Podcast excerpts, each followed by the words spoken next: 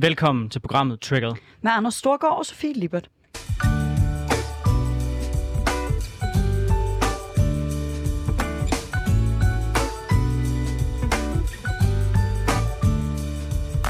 Så er vi tilbage i programmet, hvor vi vender ugens vigtigste politiske historier med gæster, der har skarpe holdninger, store visioner og markante meninger. Vi er selv vant til at deltage i den offentlige debat som henholdsvis tidligere landsformand for konservativ ungdom og tidligere landsforkvinde for SF Ungdom. Så hvis du forventer neutrale værter, så er det det forkerte program, du er tunet ind på. Ja, og et element, vi altid starter det her program med, det er jo lige at kigge tilbage på den uge, der er gået, og så stille hinanden spørgsmålet, hvad trigger dig? Så jeg vil starte med at spørge dig, Sofie, hvad har trigget dig den her uge? Jamen i lørdags, der var vi mange, der kravlede i lygtepæle. Jeg har gule og blå mærker over cirka hele kroppen. Øh, især på oversiden af fødderne. Det tror jeg, der er mange, der ikke ved, at det er især der, de blå mærker, de kommer. Øhm, og øh, for det første så oplever man i den proces rigtig mange venlige mennesker, der smiler til en, men man oplever også rigtig mange venlige mennesker, der råber en, at øh, man kunne have sparet virkelig meget CO2, hvis man havde lavet værd med den proces. Øhm, og de her valgplakater, de er jo genstand for mig en debat, og jeg synes egentlig, det er i orden at diskutere, om vi skal have valgplakater. Jeg synes, det er i orden at være uenig i, at det er den rigtige måde at gøre på. Jeg synes personligt, at det er en enormt fed måde, øh, vi har valgt i Danmark, fordi det faktisk gør, at ens pengepunkt er trods alt lidt mindre afgørende for, hvad ens valgchancer er, og det derimod er ens øh, engagement for frivillige, øh, der får lidt betydning, fordi man ikke behøver at have råd til store billboardreklamer. Men når de her valgplakater de så er kommet op, så er det som om, der er rigtig mange, der føler sig kaldet til at begå herværk. Er det jo egentlig rent juridisk set, at jeg skal ikke være den første til at kalde alt herværk forfærdeligt. Men jeg synes virkelig, der er noget frustrerende over, når unge frivillige øh, og ældre frivillige har brugt en hel lørdag på at kæmpe for demokratiet øh, og gøre noget, som de i hvert fald er overbevist om gavner demokratiet. At der så er nogen, der synes, at øh, den deres øh, rette reaktion på det, det er øh, bare at øh, simpelthen smadre løs på det. Øh, der er jo de klassiske hagekorsterninger, øh, tegninger, øh, overskægget øh, eller andre budskaber, øh, som man synes, man skal øh, påtegne diverse plakater. Og det trigger mig, at vi øh, ikke har en øh, offentlig debat, eller vi har en offentlig debat, men at man ikke holder sig til den offentlige debat om, hvorvidt valgplakater er en god idé, og hvorvidt forskellige politiske kandidater skal have en stemme, men man i stedet bruger herværk som redskab til at øh, forsøge at lukke munden på bestemte politiske kandidater. Nu sagde du, Sofie, at du ikke skulle være den første til at fordømme al herværk. Der vil jeg gerne være den øh, første til så at fordømme al herværk, øh, jeg synes, og særligt når, når, det, når, det, når det er valgplakater, fordi det jeg i virkeligheden ser, det vi er ude i nu, det er en slags demokratiets festival. Og det signal, som man sender, når man begår herværk, uanset hvilken plakat det så man begår det på, det er faktisk disrespekt over for demokratiet. Og jeg har selv været ude for øh, allerede nu, at der er nogle af mine plakater, hvor der er en, ja, jeg er sikker på, at han betragter sig som en kunstner, der har lavet graffiti ovenpå den. Det er ikke det, som en plakat skal bruges til, øh, og jeg synes ærligt talt, at det sender et, unor- øh, et enormt skidt øh, hvad kan man sige, signal. Og endnu værre, så faktisk mange af de folk, der prøver at lave herværk på partier, de er uenige i. De skaber jo bare en preshistorie for dem. Hvis du går hen, og så øh, laver du graffiti på, lad os sige, Ny Borgerliges plakat, men så har Ny Borgerlige jo mulighed for at gå i pressen og sige, se, folk er efter os. Så det gavner overhovedet ikke noget. Det er kun med til at gøre en valgkamp mere betændt og mere grim. Og derfor så er jeg fuldstændig imod det, øh, ligesom jeg jo er med alt andet herværk. Jeg tror også, øh, hvis man har fulgt med øh, sådan i den øh, ja, desværre ikke kun ungdomspolitiske debat, men for eksempel i P1 Morgen i sidste uge, øh, så ved man også, at man kan få rigtig meget opmærksomhed øh, netop på, hvis man er for eksempel fra Nye Borgerlige og har ubehagelige oplevelser. Så hvis ens ønske er, at de her mennesker ikke skal fylde så meget i den offentlige debat, så er løsningen i hvert fald ikke at give dem stof til øh, at komme i P1 Morgen. Øh, og det gør de, når, øh, når man vælger øh, herværkvejen i stedet for enten øh, Øh, dialogen eller øh, et, efter min mening, meget effektivt redskab simpelthen at ignorere dem. Øh, men vi skal også høre øh, dig, Anders. Hvad har triggeret dig den her uge? Vi skal til Grækenland, for det, der trigger mig, det er, at Vesten endnu en gang har lagt sig fladt ned for Kina.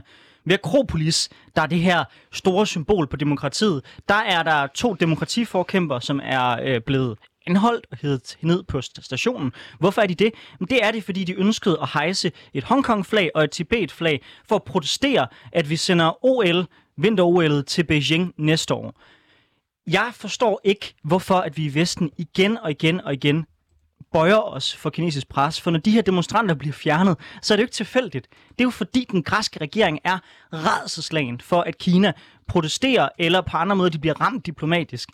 Og Grækenland er jo en af de lande, hvor vi i EU har tilladt, at Kina har investeret milliarder.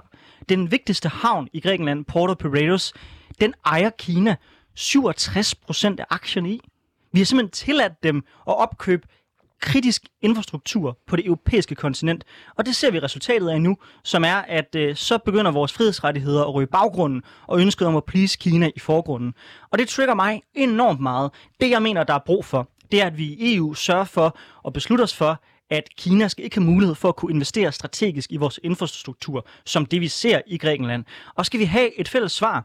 For mig, der er nogen, der gerne vil handle med, med Kina. Stod til mig, så handlede vi meget mindre med dem. Men hvis vi skal handle med Kina, så som absolut minimum, så bør vi gøre det klart, at vores frihedsrettigheder er ikke en del af den handel. Jeg synes, der er noget øh, sådan irriterende historisk gentagelse over det her med demonstranter, der sådan lidt, øh, lidt hemmeligt bliver trukket væk fra, øh, fra demonstrationer mod, øh, mod det kinesiske regime.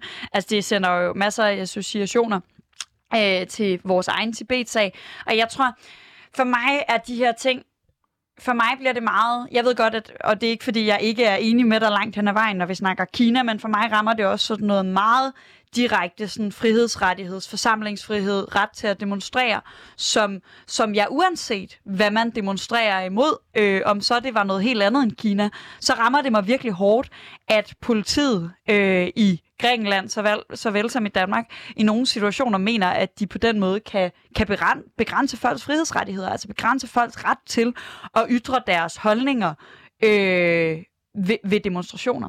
Det kan jeg virkelig mærke, at, at det stammer mig, at Kina gør det ved, ved europæisk politi. Ja, og at vi i virkeligheden gør det ved os selv, fordi det er jo ikke Kina, der giver ordren. Det er jo desværre øh, det græske politi, og må ikke de har fået ordre øh, fra, fra, fra øvre sted. Ikke? Altså, det vildeste var jo næsten, at de vil ikke anerkende, at de var blevet anholdt. De sagde, vi har bare taget demonstranterne en tur med på stationen. Fordi hvis man har gjort det, så mm. kan de øh, ligesom komme rundt omkring de normale retningslinjer, der er for den måde, som man arresterer folk, og for at folk rent faktisk gør noget kriminelt, for at du anholder dem. Det synes jeg bare er så vildt, og du har fuldstændig ret. Det er jo i virkeligheden bare en græsk Tibet-sag. Så hvis man er hurtig til at fordømme Grækenland, så kan vi jo starte med at kigge en tur på vores egne politikere og se, om vi er et hak bedre, for det er vi bestemt heller ikke. Ej, jeg synes virkelig, det er en, en Jamen, jamen netop sådan en gentagelse på den der måde, hvor jeg bliver træt af de her gentagelser. Jeg kan mærke, at jeg bliver sådan frustreret over, at vi ikke er kommet. At, at, at den slags sager sker, og så sker de igen, og så sker de igen. Og hver gang, øh, netop når det ikke er i Danmark, så fordømmer vi det bare. Øh, men, men det sker også i vores egen baghave. Ja, du lytter til programmet Triggered med Anders Storgård og Sofie Libert. I dag der kommer vi til at køre sådan et øh, kommunal valgstema, hvor vi øh, har nogle gæster på besøg, der stiller op og som har nogle markante meninger i forhold til de emner, som fylder noget i øh, debatten her.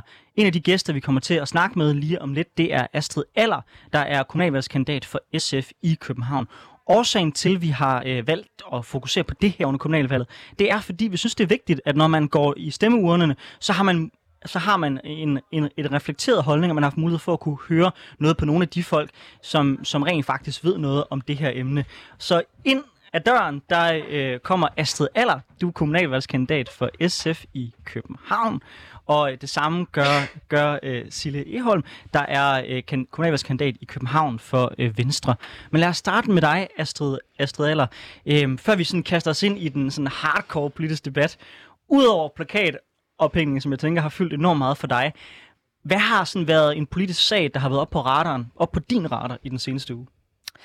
Øh, det har helt klart været det der boligudspil, der er kommet fra regeringen. Det er selvfølgelig lige ungefær to uger siden nu, men hele debatten omkring det, og især det, at i sidste uge gik øh, Ole Birk Olesen ud og sagde, at der er ingen mennesker, der vil bo i en almen bolig. Og jeg tror i virkeligheden, det koger rimelig godt ned, hvad for nogle store politiske sager, der ligger omkring øh, boligmarkedet lige nu. Vi er nødt til at tale om, hvordan boligmarkedet skal sammensættes i fremtiden, fordi der er en hel masse mennesker, der tænker, at det her det kan løses med ejerboliger, og det tror jeg ikke på. Og det kommer vi hele tiden til at dykke meget mere ned i. Men jeg tænker også, nu hvor vi har det her lidt kommunalvalgs, regionsrådsvalgs tema, øh, er det jo en oplagt mulighed lige at høre øh, sådan en, fordi jeg ved, at bolig betyder rigtig meget for dig, Astrid. Men hvad er det for nogle andre sager, du håber kommer til at fylde kommunalvalget? Hvad er det for nogle ting, du gerne vil have, at det vi diskuterer, og måske vigtigst af alt, det vi finder løsninger på på den anden side af det her kommunalvalg? Jeg tror, der er ikke nogen, der har gået en tur igennem øh, bybilledet, uden at opdage, at der står klima på cirka halvdelen af valgplakaterne. Øh, det, der bliver den store diskussion her, det er, hvordan sørger vi for, at klima ikke bare bliver sådan et slagord, men bliver noget, man rent faktisk rykker på. Øh, jeg har brugt de sidste fire år på virkelig at skubbe meget på, for at vi skulle rykke. Og det interessante er jo rigtig meget at stille, altså det spørgsmål, jeg synes, man skal stille i forhold til klima, det er, okay, men, men hvad er I villige til at gå på kompromis med? Er vi villige til at fjerne parkeringspladser for at, øh, at gøre noget ved klimaet? Er vi villige til at øh, øh, bygge nye ting for at sørge for, at folk rent faktisk kan bo i København? Fordi det også samlet set kan, kan faktisk være rigtig godt for klimaet. Der er, der er nogle... Øh, hvad hedder det? Øh, øh, der er ligesom en hel masse diskussioner i de her øh, i den her øh, parole omkring klima, fordi man kan ikke bare gå til valg på, at man vil gøre noget for klimaet, når alle folk siger, at de vil gøre noget for klimaet. Og det glæder mig rigtig meget til, at vi skal diskutere en masse i valgkampen. Og så især mentale, altså unges mentale sundhed. Øhm, fordi lige nu er ventetiderne på at få hjælp øh, mindst tre måneder, øh, og, og langt, langt, langt værre end det, hvis det handler om, øh, om at få individuelle psykologtimer. Og det betyder jo, at der går unge mennesker rundt med, med, øh, med kæmpe store problemer, som bare bliver værre og værre. Astrid, jeg er sikker på, at du og jeg kunne diskutere klima enormt lang tid også. Øh, jeg har bare lige en enkelt lille spørgsmål i forhold til det. Øh, du siger, at øh, det her med, at man bygger, det er også et element i forhold til ens klimapolitik. Men klimabevægelsen og de fleste rapporter, der er lavet på det emne, peger jo ret klart på, at faktisk så det bedste, vi gør for klimaet, det er at holde op med at bygge så meget. Så det går faktisk lidt imod det, øh, som øh, du ønsker med, at der skal være flere billige, billige boliger. Så kan man selvfølgelig sørge for, at når du så bygger, det bliver så bæredygtigt som overhovedet muligt. Men er der ikke en trade-off der, som du er også nødt til at anerkende, hvor man på den ene side gerne vil have billige boliger, og på den anden side gerne vil have klima, men det er jo faktisk reelt set er et valg mellem de to. Du kan jo ikke bygge, uden der er rigtig meget CO2 forbundet med det. Selvfølgelig kan man ikke bygge, uden at der er rigtig meget CO2 forbundet med det. Noget af det, som jeg går til valg på, er også, at vi i højere grad skal bygge til fællesskaber. Fordi jo færre kvadratmeter vi kan bo på, hvor vi stadig bor, kan man sige, med god kvalitet, øh, øh, jo, jo, jo mere CO2-billigt er byggeriet. Men så er der også et spørgsmål om, hvor stort et CO2-regnskab laver vi. Kigger vi kun på Københavns Kommune, så er det klart, så er det dårligt for CO2-regnskabet, hvis vi bygger noget nyt. Kigger vi på øh, hele Danmarks CO2-regnskab, så er det godt for øh, regnskabet, hvis vi bygger noget nyt i København. For de folk, der bor i København, de bor mindre, de deler flere ressourcer, for eksempel er de med på fjernvarme, de kører mindre i bil alle de her ting. Og vi kommer til at være flere, da- flere danskere i fremtiden. Så spørgsmålet er, skal de mennesker bo på steder, hvor der i dag er marker?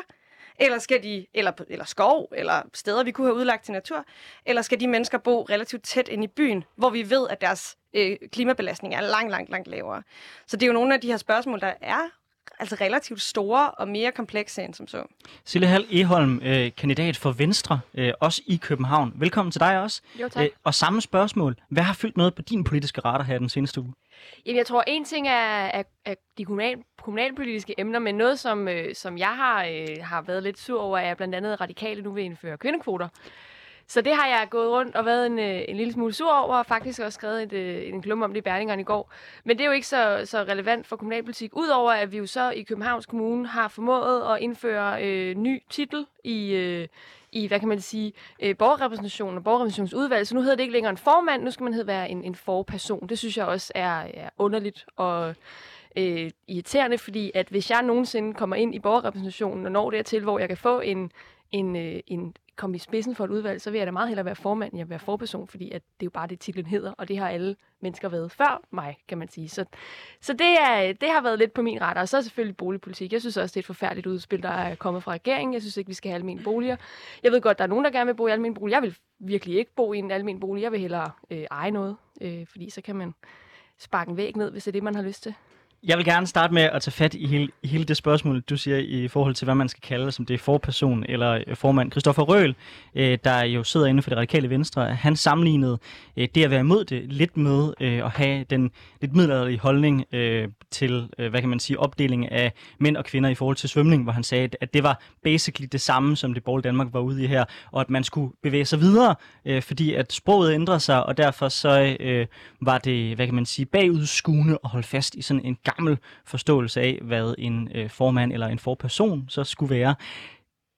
Hvordan stiller du dig i det? Jeg øh, synes, at det er altså, det, men det hedder jo formand, ikke fordi, at det er en mand, men fordi, at det bare er det ord, man har brugt. Det er en titel, og det er et, ikke fordi, at man er en mand eller en kvinde.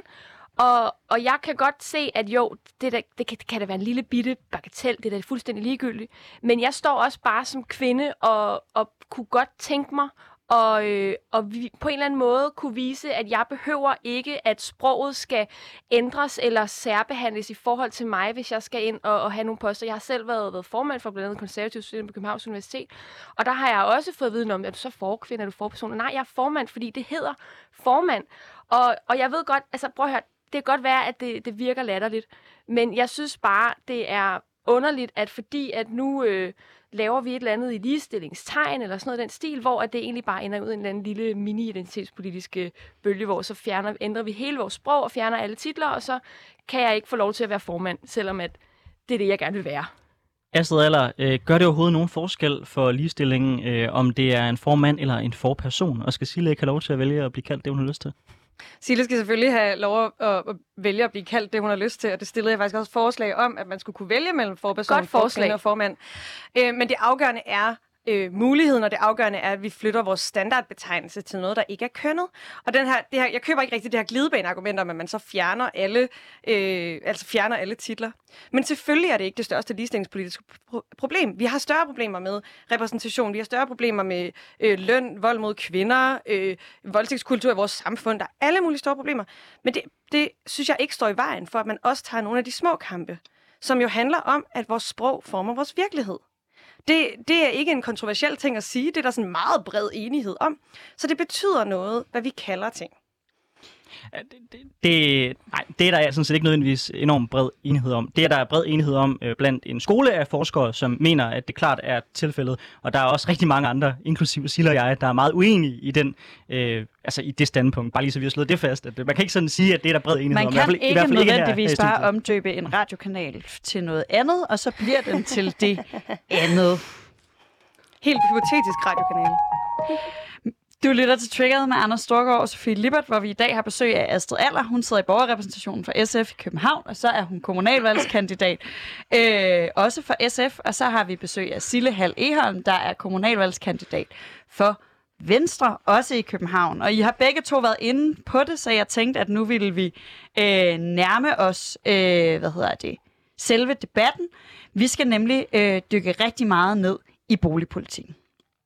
Ja, øh, det her, i det, der vist nok kan kaldes for et kommunalpolitisk øh, øh, valgoplæg, så har regeringen nemlig foreslået, at der skal være øh, 22.000 øh, nye øh, almindelige boliger i Danmark.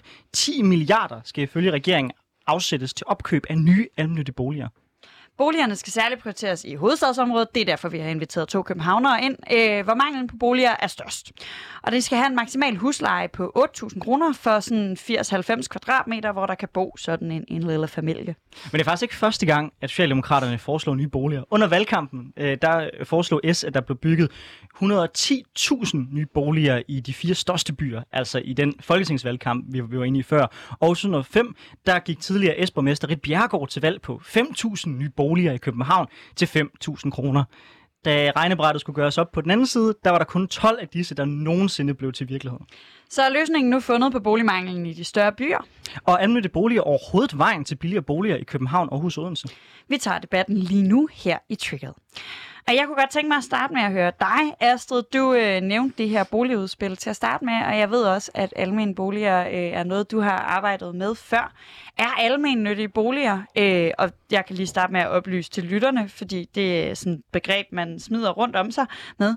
Men det er altså de her boliger, øh, som man kan få adgang til, øh, selvom man ikke, hvis man ikke har så høj en indkomst, og man kan få adgang til øh, en bolig, hvor der ikke er profit på. Det vil sige, at der er ikke nogen, der tjener penge på, at jeg arbejder i den her bolig. Det er altså det offentlige, der ligesom sikrer, at jeg har øh, adgang til den bolig. Astrid, er de løsningen, de her almennyttige boliger? De er et skridt. Øh, men, men jeg tror, jeg har det meget med det her boligudspil, og det er virkelig stort slået op, og sådan, wow, nu kommer regeringens boligudspil. Og, og så står man der og har det sådan, åh, oh, det går nok too little too late-agtigt. Fordi selvfølgelig skal vi bygge flere almene boliger. Jeg tror i virkeligheden, jeg synes, et sundt boligmarked, det er et, hvor øh, vi har en tredjedel øh, almene boliger, og så har vi øh, sådan resten ligesom delt ud imellem øh, private ejerboliger, private lejeboliger og al- andelsboliger. Øh, fordi vi skal have en eller anden balance mellem de her forskellige øh, former. Og lige nu der er almene boliger bare den eneste øh, boligform, man kan komme ind i, uden at have en eller anden form for formue i ryggen eller en meget høj indkomst. Øhm, det, som jeg godt kunne have ønsket mig, at der var kommet i det her spil, udspil også, det var et, øh, altså en hårdere regulering af ejerboligmarkedet. Øhm, fordi lige nu kan vi jo bare se, at priserne stikker fuldstændig af. Øhm, I 2020 der steg en, en, sådan en almindelig 140 kvadratmeters bolig i København øhm, ved ca. 600.000 kroner om året, hvilket jo er en hel del mere, end de fleste mennesker tjener. Og forskellen er bare, at de 600.000 kroner, de er skattefri, hvis du nogensinde har boet i den bolig. Så der er jo et eller andet helt sådan skæv balance i, at man kan tjene mere på at eje en bolig i København, end du kan på at gå på arbejde. Og samtidig skal man også huske, at det betyder jo så, at de boliger kommer længere og længere og længere væk fra alle os, der ikke allerede ejer noget. Fordi jeg tjener ikke 600.000 kroner mere det ene år, end jeg gjorde året før. Sille, øh, hvordan er din holdning til almennyttige boliger? Nu sagde du i starten, at du ikke havde lyst til at bo der, men kan, kan det ikke øh, være et meget godt bud for folk, der ikke, øh, altså, der ikke har en indkomst, der sandsynligt gør, at de får råd til at eje noget i, altså, overhovedet i nærheden af hovedstaden i meget lang tid? Selvfølgelig synes jeg, der skal være almene boliger. Øh, mit største problem med København lige nu er, at hvis man kommer udefra, så kan man kun få en bolig, hvis man har rigtig, rigtig mange penge. Og ellers så skal man have stået på en venteliste i 20 år, eller også så skal man have en onkel, der har en veninde, som bor i en andelsboligforening, som man kan komme ind i. Det er et problem, at København lige nu kun er en by øh, for de rige eller for de heldige, fordi at det er hammerne skævt. Men vi løser det ikke ved at skabe flere boliger, som man skal være heldig eller stå på venteliste for at komme ind på. Og vi løser det heller ikke ved at regulere endnu mere på de private ejerboliger. De private ejerboliger fylder lige nu kun omkring er det 20 procent af boligmassen i København. Og når der er så mange mennesker, som rigtig gerne vil bo i København, men det er så lille en del, som rent faktisk er op for grabs. Altså vi har øh, ejerboliger, og så har vi selvfølgelig også noget privat udlejning, men de fylder også bare rigtig, rigtig lidt. Jeg tror, andelsboliger er selvfølgelig den, der fylder mest. Men det er jo klart, at sådan rent, nu har jeg, øh, det kan godt være, at jeg ikke var super god til økonomi på statskundskab, men, men, men når der ikke er et stort udbud af boliger, som man kan, altså som er, er ude fri på, frit på markedet, så er det klart, at priserne stiger. Og jeg tror simpelthen, at hvis at man skulle gøre noget, som rent faktisk ville hjælpe København, eller hjælpe, hvad kan man gøre det nemmere at komme ind på det københavnske boligmarked, så skulle man bygge nogle flere ejerboliger. Eller også så kunne man, øh, altså der, jeg har også hørt en sige, at jamen, så skulle man bare, alle dem, der bor i almene bolig, de kan få foræret deres bolig. Det synes jeg måske er lidt langt ude, men, men overordnet set, så tror jeg på, at vi kan få et mere øh, balanceret boligmarked, hvor at man både kan bo, hvis man øh, ikke har super mange penge, men også hvis man har, øh, har mange penge. Altså det skal selvfølgelig også være balanceret. At det gør vi ved at sørge for, at der er flere af de boligtyper, der mangler, og det er ejerboliger, fordi ejerboliger fylder 20%, men det er alligevel dem, vi taler om 90% af tiden. Og jeg har ikke et problem med, at man kan tjene penge på egen bolig. Hvis det nu var, at der var flere boliger, så ville priserne jo alligevel ikke stige så hurtigt. Så det er også lige så meget det, at hvis man vil regulere mere, så kan man måske starte med at kigge på, okay, hvordan kan vi så få priserne til at stoppe med at stige så hurtigt?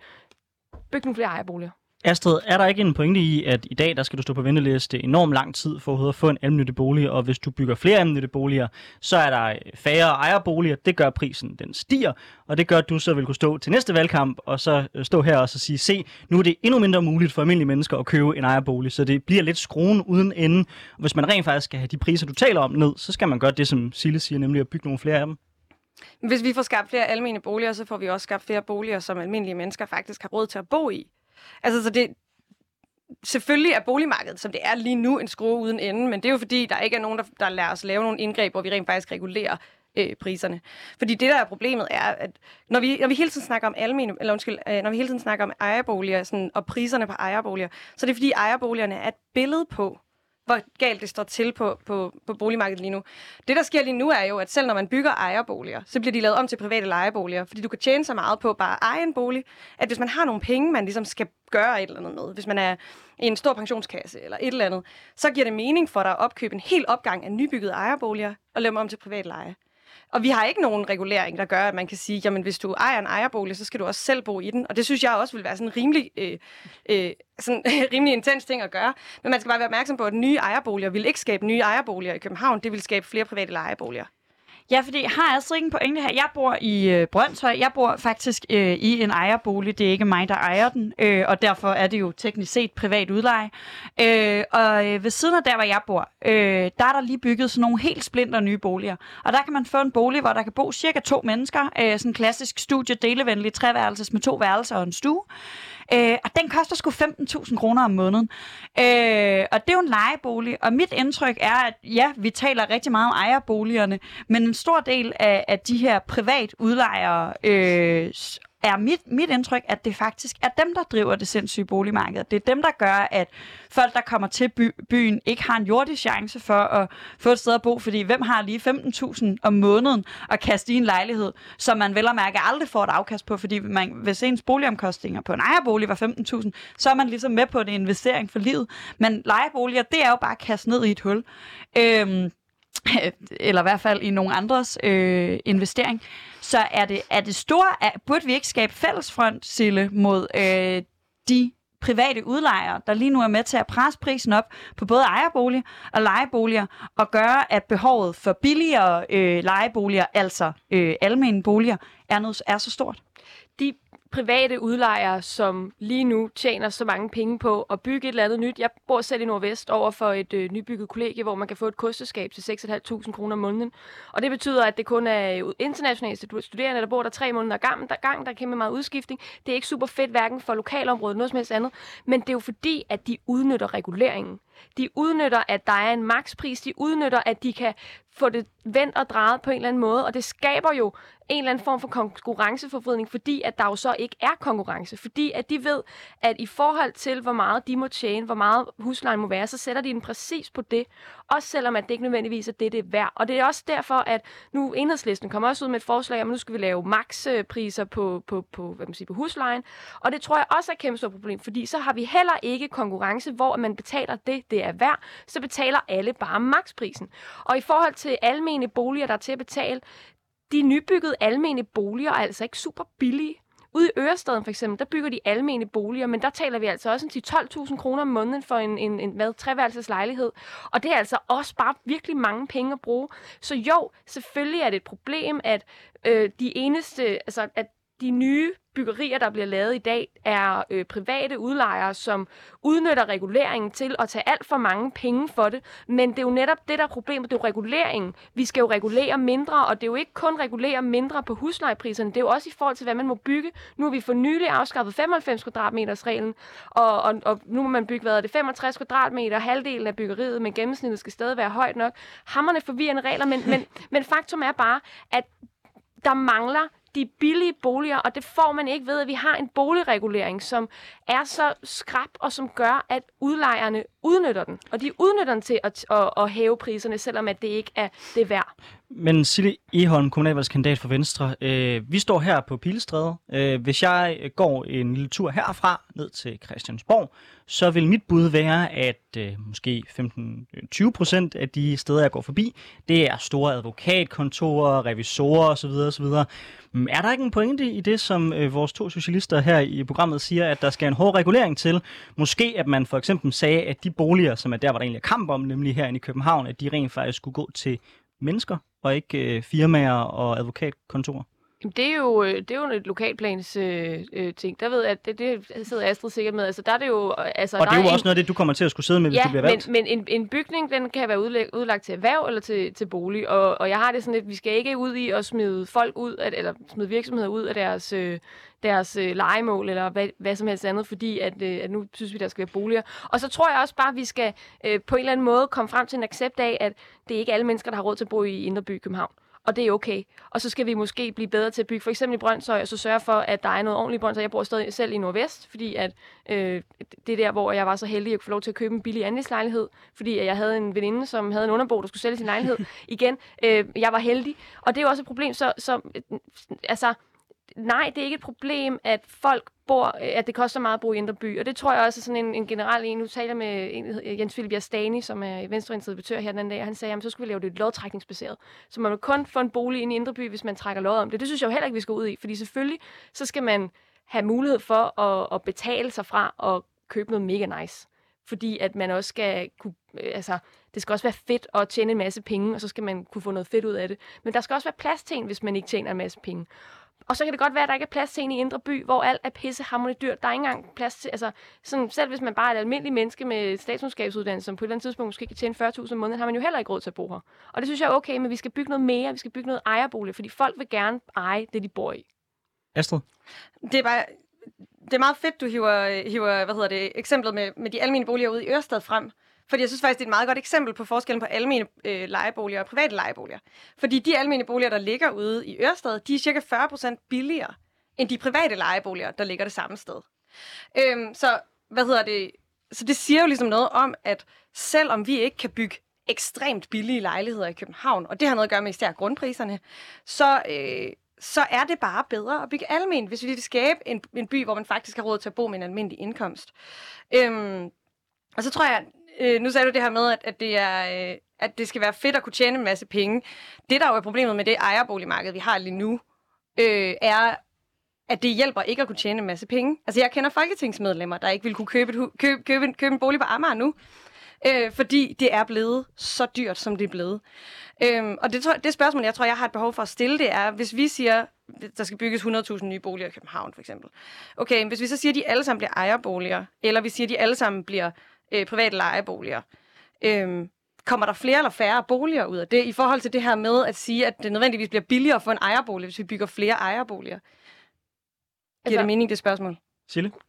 Altså først og fremmest, så vil jeg gerne, du siger, at det er 40% billigere at bo i almen øh, ude på, på, i Ørestaden. Problemet er jo, at selv de nybyggede øh, ejerboliger, eller almene boliger ude på Ørestaden, skal man jo stå på venteliste på. Jeg har en kammerat, der har stået på venteliste ud til Ørestad øh, almene boliger i over et år, og stadig ikke fået en bolig.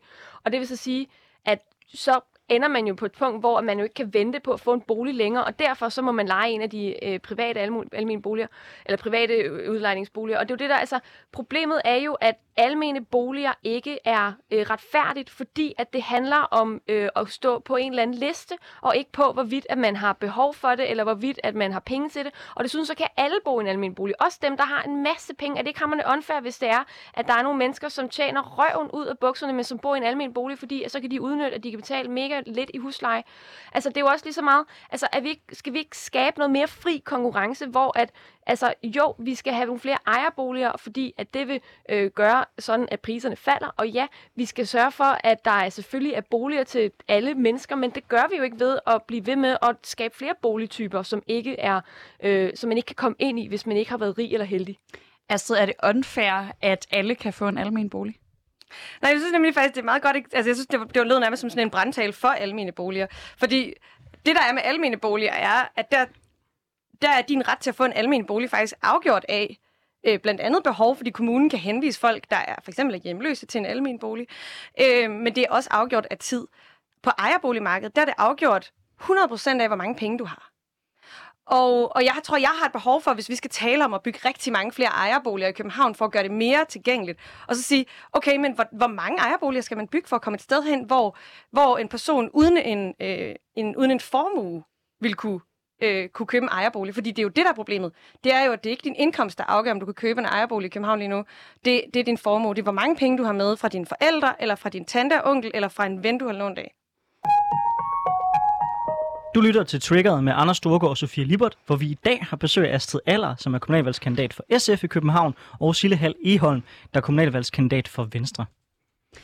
De konservatives boligordfører Mona Jul, hun øh, er ikke så stor fan af det her udspil, der kommer fra regeringen. Hun kalder det meget langt fra konservativ ideologi, hvilket jo ikke kan undre nogen, når det er et socialdemokratisk udspil. Hun siger sådan her. For det første er det ikke en menneskeret at bo i København, og der er masser af andre måder, man kan få flere boliger på, og jeg synes bestemt ikke, at det er statsfinansierede midler, vi skal løse det her med. Så jeg vil gerne spørge dig, Sille øh, Iholm øh, fra Venstre. Er der ikke en pointe i, at det er ikke nogen menneskeret at bo i København? Og øh, selv hvis øh, I får jeres boligpolitik øh, indført, eller Astrid får sin boligpolitik indført i forhold til almindelige boliger, så skulle vi simpelthen bygge så højt og så massivt i København for at kunne øh, leve op til den efterspørgsel, der er, at hvis vi simpelthen vil totalt dræne København for grønne områder øh, og for, for, for, for en plads, hvis det skulle ske, så at vi simpelthen må anerkende, at alle kan ikke bo her. Altså, selvfølgelig, der, altså, nej, alle mennesker i hele verden kan ikke bo i København, men jeg synes også, at vi er nødt til at, øh, at prøve at være en lille smule mere, øh, hvad kan man sige, have ja-hatten på, fordi jo, vi kan få plads til helt vildt mange flere mennesker, hvis vi er lidt smarte.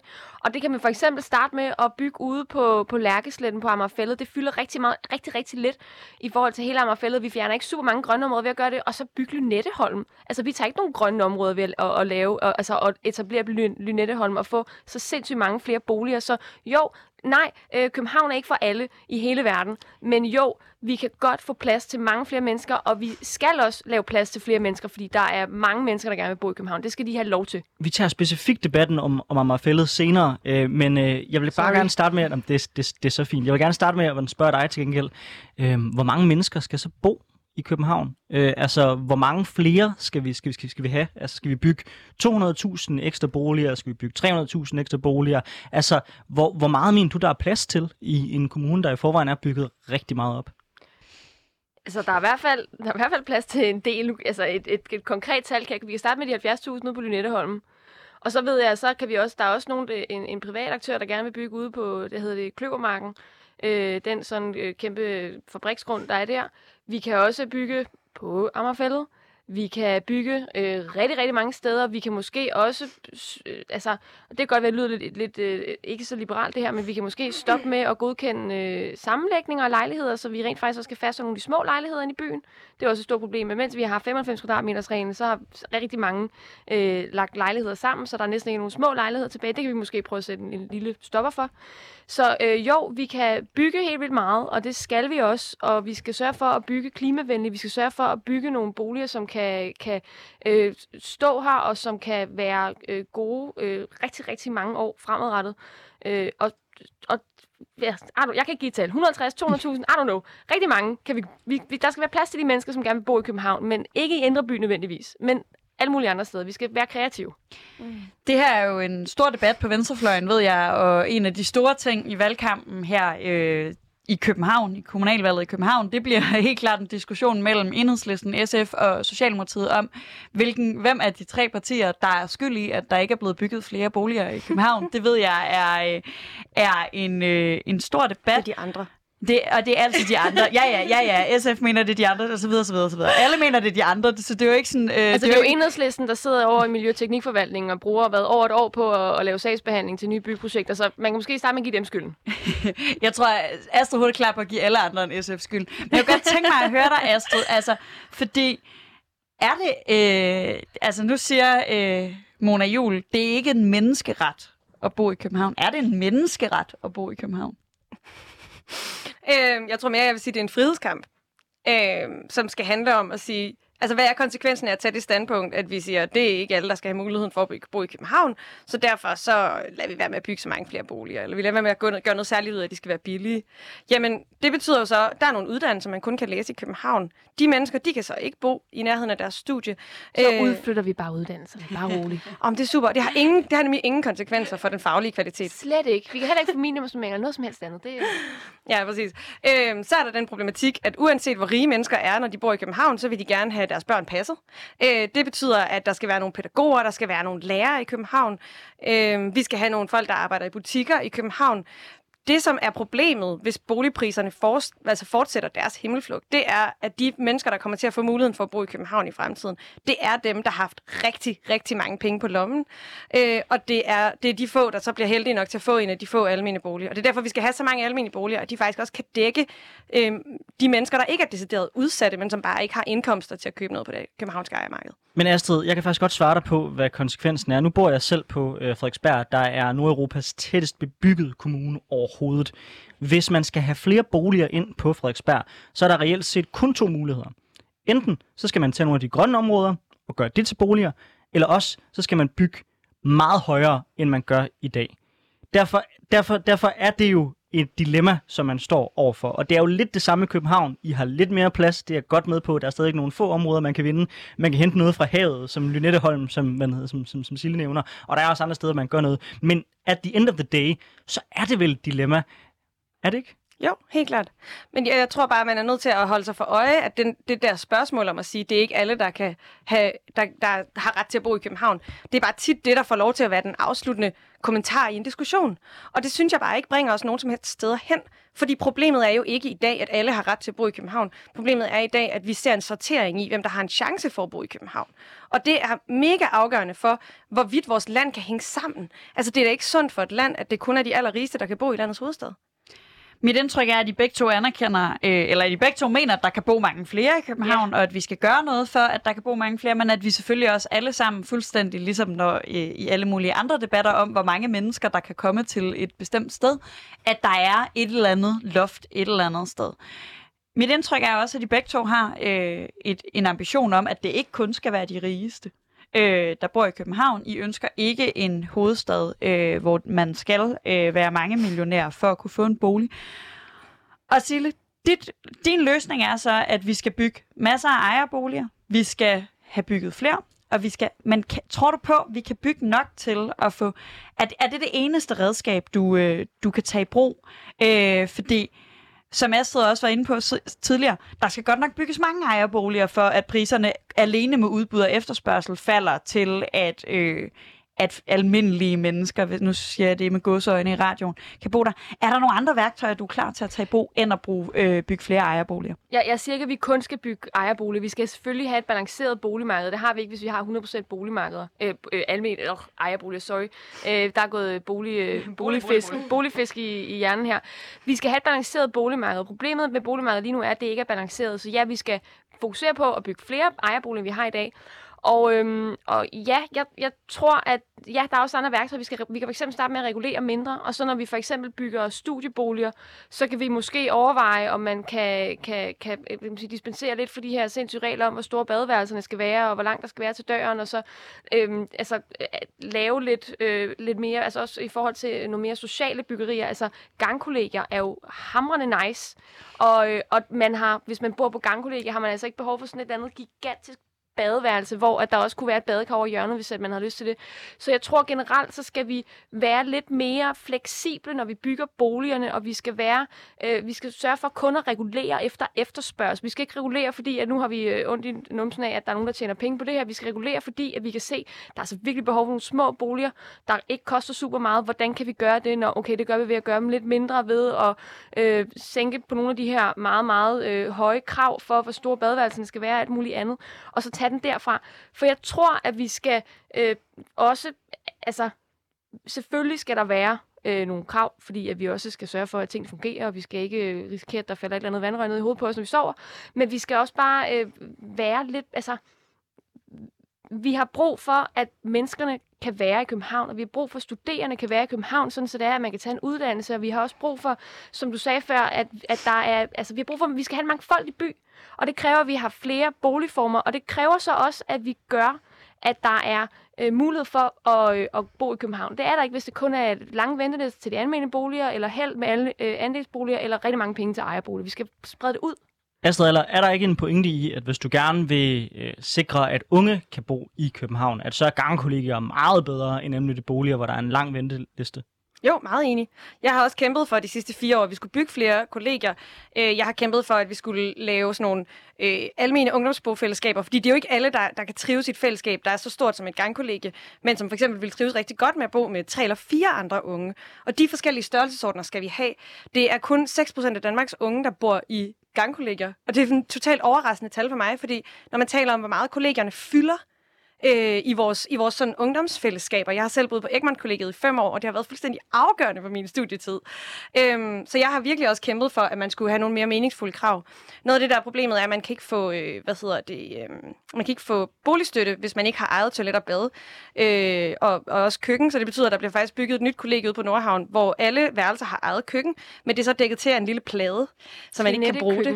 det. Og det er jo igen et problem med regulering, at vi lige nu har øh, altså boligpriser, som igen bliver hævet endnu mere, fordi at udlejere ved, at så kan de få boligstøtte, og så kan de tage en højere pris. Det er derfor, at der er kosteskabskolleger, der koster 6.500 om måneden, for så ved udlejere, så får de 1.000 kroner i boligstøtte, og så svarer det cirka til, hvad man får i SU. Det er det der problem, vi skal altså, regulere mindre, og så skal vi sørge for, at man også kan få bolig. Altså, enten skal vi afskaffe boligstøtte, eller så fjerne latterlige krav, om man skal have et køkken for at kunne få boligstøtte. Det giver heller ikke nogen mening. Jeg tror også, en helt konkret ting, man også kunne gøre, var at kræve, at der rent faktisk bor studerende i studieboliger. Fordi lige nu bygge, er der blevet bygget Kræver man vildt ikke mange. Nej, der er blevet bygget helt vildt mange private studieboliger. Og det er jo et bud på noget regulering, der er nødvendigt. Du lytter til Triggeret med Anders Storgård og Sofie Lippert, og vi har i dag besøg af Astrid Aller, der sidder i borgerrepræsentationen i København. Det er det, vi andre kalder en kommunalbestyrelse. Der sidder hun for SF og stiller igen op her øh, ved valget, og til samme organ øh, opstiller Sille Hal Eholm, som også er i studiet. Hun er altså kommunalvalgskandidat i København for Ja. Venstre. Og nu skal vi snakke byfortætning og Amagerfællet, som, som Silje Eholm allerede har været lidt inde på. Øhm, det har jo været en af de debatter, der har fyldt enormt meget, også hvorvidt man skal bygge øh, på den nederdel af, af Amagerfællet og vandsalamander og andre øh, spændende emner, der har fyldt enormt meget. Astrid, jeg ved, det er noget, som øh, SF har fået enormt mange, øh, hvad kan man sige, øh, henvendelser om, også øh, jeres position på det, her, på det her spørgsmål. Hvor stiller du dig hen i den debat? Jeg synes, henvendelser er en meget mild måde at sige det på. Det var en Øhm, diplomatisk måde at sige det på. Det var en meget- Massiv stalking. massiv stalking. Øh, ja. Hvad hedder det? Øh, vi synes jo egentlig, at der er mange steder i København, vi skal bygge. Vi synes måske ikke lige, at Amagerfællet er det bedste og det første sted, vi ville gøre det. Øhm, nu har vi så endt med at indgå et kompromis, hvor der bliver bygget på Amagerfællet alligevel. Øh, og det, det har vi gjort, især fordi vi kunne se, at der ville blive bygget lige meget hvad. Og så fordi vi har fået faktisk fået skrevet ind, at det så bliver en, en delvis bilfri bydel, som også bliver bygget i træ. Så man kan sige, når vi absolut skal bygge på Amagerfællet, så kan vi lige så godt sørge for, at det så bliver sådan en form for ledestjerne i forhold til moderne øh, boligbyggeri. Det, det, det er jeg egentlig øh, meget enig med dig i, fordi at, at det jo netop er vigtigt, at når vi bygger nyt, at vi så sørger for at bygge øh, med, med, med bæredygtighed som en af de aller, aller øh, største ledestjerner. Og, og så synes jeg også bare, at, at altså, den her debat om Amagerfællet ofte kommer til at handle om sådan et eller andet altså dommedagsprofeti, som om, at så vil man bare fjerne hele Amagerfællet, så bygger vi det hele til, så bliver det bare noget kæmpe stort betonbyggeri, og så er det bare slut med grønne områder i København. Det er jo altså det er, jo, det, er jo, det er jo sådan en lille del af kæmpe Amagerfællet, som man bygger på, og det vil jo øh, betyde, at der kommer flere boliger, og at man også har mennesker, som kan bo så tæt på, på grønne områder. Og det synes jeg da er mega fedt, at, øh, at, at man kan gøre det på en måde, som både er bæredygtigt, og som betyder, at man kan være tæt på de grønne områder. Og så har vi altså også lige oppe på den anden side af, af, af den motorvej der, Kalvebrudfælde, som er gigantisk, og som man ikke må bygge på. For det er, altså, så, så jeg tror også bare, at altså, der er rigtig mange grønne områder, også på Amager, og så kan det godt være, at Kalvebodfældet ligger, at det har været Tornby Dragør Kommune, eller øh, Tornby eller Dragør Kommune, men det er jo stadig grønne områder, som er lige i baghaven i forhold til, øh, til, til københavnerne. Så altså, det, det er super fedt at bygge på Amagerfældet. Det er ikke så skidt, som nogen får det til at lyde som om, og det er altså, øh, altså ikke ret mange salamandre, det går ud over. Det er også nogle salamandre, vi har rigtig, rigtig mange af i, i Danmark. Astrid Eller, øh, jeg sprang på min cykel, og, og så øh, kørte jeg ned for at prøve at se på det område, bare lige for at se, hvad er det folk, de er så rasende over. Altså, hvis du spørger mig, så ligner det mere en losseplads, end det, end det ligner et parkområde. Er det her, hvis du nu skal være helt ærlig, og jeg ved godt, du risikerer at fænde nogen, der lytter med, er det ikke lidt et storm i, i et glas vand? For jeg kan godt forstå, hvis det var sådan, som man ville bygge hele Amagerfældet til, at folk ligesom rejser sig op. Men lige på det her konkrete sted, der er der jo ikke særlig meget park, er der? Ikke længere i hvert fald. Nu er jorden skrællet af. Øhm, Åh, oh, nej, nej, men altså, før man gik i gang med at- at bygge, ikke? Ja, ja. Altså, jeg vil da også helt klart sige, jeg synes, det originale sted, der skulle være bygget, og det tror jeg, man skal vide for at forstå den kæmpe opstandelse, der var og er. Øh, det skulle have været på strandingen, som ligger lige et hak længere ind mod metrostationen, og som har en langt større biodiversitet end det sted, hvor der bliver bygget nu. Så hele den her kamp for at at, at stoppe, altså hele den der sådan bevare mig fældet kamp, den startede jo med, at de borgerlige i København ville lave en tunnel, der skulle sådan ligesom pløje igennem Amagerfældet, og så skulle man lave et boligbyggeri ude på strandingen, som havde en meget højere biodiversitet. Det er så blevet droppet begge dele, kan man sige. Og det, og det er jo i sig selv en sejr for den bevægelse. Øhm, jeg kunne godt have ønsket mig, at det her byggeri, det bare ligesom holdt sig til det sted, hvor der allerede var bygget øh, et, et sådan danhostel, som har ligget derude. At vi havde holdt os til vandrehjemsbyggeriet, og så ligesom havde bevaret de krat, der lå rundt om. Øh, men jeg tror i virkeligheden, det man skal tænke, når man ser den øh, mængde af folk, der har rejst sig i forhold til Amagerfællet, det er, at man skal prøve at kigge rundt i byen, og så skal man sige, hvordan er det, vi kan sørge for, at byen får flere grønne områder. Fordi det tror jeg, det er det, der gør, at folk har det her øh, sådan ekstreme glidebaneoplevelse. De frygter, at, det, at man starter med Amagerfællet, og så tager vi resten. Øh, og det, det tror jeg, det tror jeg ikke, vi kommer til at gøre nu vil jeg sige. Og det havde nok været en hårdere kamp for SF for fire år siden, øh, og den kamp er blevet nemmere af, at der er nogle mennesker, der råber meget højt, hver gang man gør noget ved et grønt område. Silje Holm, Venstre. Øh, skulle vi have lavet en tunnel, der bare havde pløjet direkte igennem Amagerfældet? Al- Altså, det, jeg, har, jeg, var ikke rigt, jeg var ikke inde over Det er den en gammel sag. proces. Det lyder som en meget gammel sag, men, men altså, en tunnel, altså, er, det ikke, er den ikke under jorden? Om den skulle lige graves ned først. Den graver man ikke under jorden? Det er dyrt. Jamen, det må gerne være dyrt. Det må gerne koste penge at sørge for at, at skabe en by, som også er, er, er hvad kan man sige, øh, bæredygtig om 50, 100, 150 år. Så selvfølgelig er det dyrt, og det er også øh, øh altså, dyrt at, altså, at ikke at bygge. Så jeg har det sådan lidt, altså, jeg, jeg synes, at det projekt, som vi er ved at, eller forhåbentlig ved at bygge i dag, er rigtig godt, fordi at øh, det vil skabe nogle flere boliger, men jeg vil personligt have det ret fint med, at vi også byggede på lidt mere Amagerfældet, fordi Amagerfældet er gigantisk, og så har man måske spredt det lidt mere ud, sådan så det var, at man ikke bare byggede på en del rigtig tæt, og så var der grønt alle mulige andre steder, men altså, at man lavede sådan minibyer, det kunne da være helt fantastisk med sådan, altså, så var der lige, altså, så det ikke var så tæt, men så der var grønne områder, og så kunne man have et par boliger, eller sådan den stil, eller, øh, altså, man kunne som studerende kunne få lov til at bo derude, og så have en eller anden, øh, altså, community garden, altså, jeg vil ønske, at jeg havde et drivhus. Og jeg tror, det er det, folk frygter. Det tror jeg også. men, men, men bare her, vi har ganske få minutter tilbage af det her program, øh, og jeg kunne godt tænke mig at løfte den lidt mest af hensyn til vores ikke-københavnske lyttere, som øh, siger jeg gerne som oceaner er pisse træt af at høre mig fældet. øh, kunne godt tænke mig at løfte den her i de sidste minutter til at spørge jer begge først. Nej, Astrid, ser du overhovedet en konflikt mellem grønne områder og boligbyggerier? Vi stiller det op her nu, men er der en konflikt mellem en grøn by og en by med mange boliger? Nej. Men... Hvorfor er der ikke det? Øh, hvis man går ud og kigger på vores by, så vil man mærke, at øh, vi har ekstremt meget vejareal. Øh, vi har cirka to tredjedel af alt det øh, areal, vi har imellem husene, det er vejareal, og det er kun cirka 7 procent, der er cykelareal. Og det, altså, når man kigger på, hvordan fordelingen er mellem, hvordan rent faktisk folk, folk rent faktisk øh, sådan, transporterer sig, så må man jo tænke, der er masser af plads. Vi kunne rive asfalten op i en hel masse af de små gader, der ikke er trafikalt vigtige.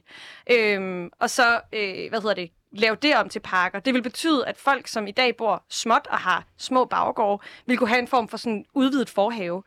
Øh, og det vil også betyde, at nogle af de steder, hvor vi kan bygge boliger i fremtiden, hvor det er øh, kan man sige, græsplæner, man så måske fjerner, så kan man godt flytte græsplænen. Fordi det er jo ikke den helt store biodiversitetsmæssige krise, hvis man flytter en græsplæne til et andet område.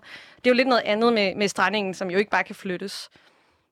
Vi kan jo grave Boulevarden ned og lave en kæmpe park der i stedet. Vi kan grave rigtig mange af de store indfaldsveje ned, og så have store grønne områder over jorden.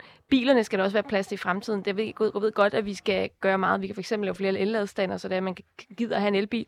Men hvis vi graver rigtig mange af de store veje ned, så har vi jo helt vildt meget areal, hvor vi kan gøre det her. Så vi skal ikke bare rive asfalten op. Vi skal sørge for at lave et alternativ under jorden. Men til jer begge to, altså lad os sige, at vi lykkes med jeres plan. Du får nedlagt nogle varer, eller du får gravet dem ned. Det giver jo ikke flere boliger.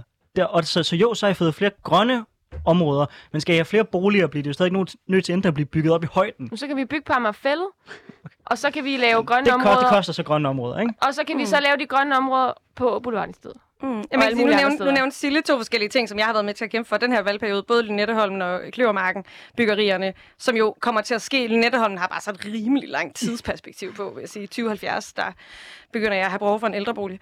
Øhm, hvad hedder det? Øh, hvad var min pointe? Min pointe var, når vi bygger nyt, så skal vi forholde os til, at der kommer nogle behov med. Blandt andet i form af behov for grønne områder, men også, at hvis vi bliver flere københavnere, og folk i lige så høj grad som i dag har bil, så kan vi ikke være her.